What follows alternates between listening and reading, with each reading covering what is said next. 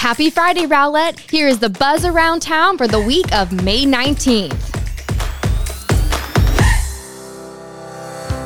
Drew, it's been a beautiful week this week, hasn't it? Buzzing with activity. Buzzing with activity. You might be wondering why are we doing all these uh bee what is it? Puns? Puns. There you go. because we're celebrating World Bee Day tomorrow. Keep Rowlett Beautiful and our neighborhood planning department is hosting a seminar and they're going to teach you how to build a pollinator garden at the Rowlett Community Center at 10 a.m. And they're also going to take you by Coyle House to see a real life bee pollinator garden in action. Um, we have the link to sign up in the show notes, but definitely recommend this. And also happening tomorrow, the Wet Zone finally opens for the season at noon. Ah, I am so excited. Summer is finally here. So for times and tickets, you can visit rowlett.com. So make sure to get your ticket to see our favorite hippo, Haley.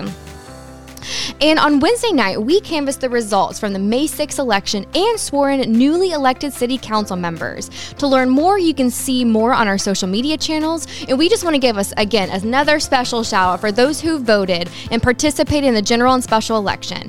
Stay tuned to our social media channels and also this podcast because we're going to be sharing next steps with you all. I want to give a big thanks to Matt G and Pam Bell for their six years of service on the council. Yes, thank you both if you're listening. You will be missed. And welcome to the new folks. And also at this week's City Council meeting, we recognize our 27th Rowlett vet, Mr. Jonathan Flores. Thank you so much for your service. I wish we had time to tell your story here on this podcast, but we go more in depth on our Facebook page. So make sure you visit that post on our social media channels. We also link it in the show notes for you as always. And this was a really big meeting, um, Drew. At the same meeting, several Rowlett Fire Department staff were recognized, recognized for their life saving actions during a two week period in December of 2022. To learn more about that story, also visit our social media channels. And also, we got a lot going on. This week was also National Police Week. And we just want to give um, a shout out to the men and women who serve our community at the Rowlett Police Department. Thank you, thank you so much for everything you do.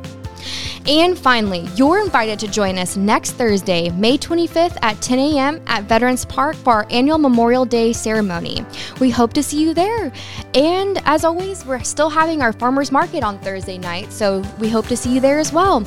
And that's all I have for you folks. I hope you have a beautiful weekend, Rowlett. Waka waka.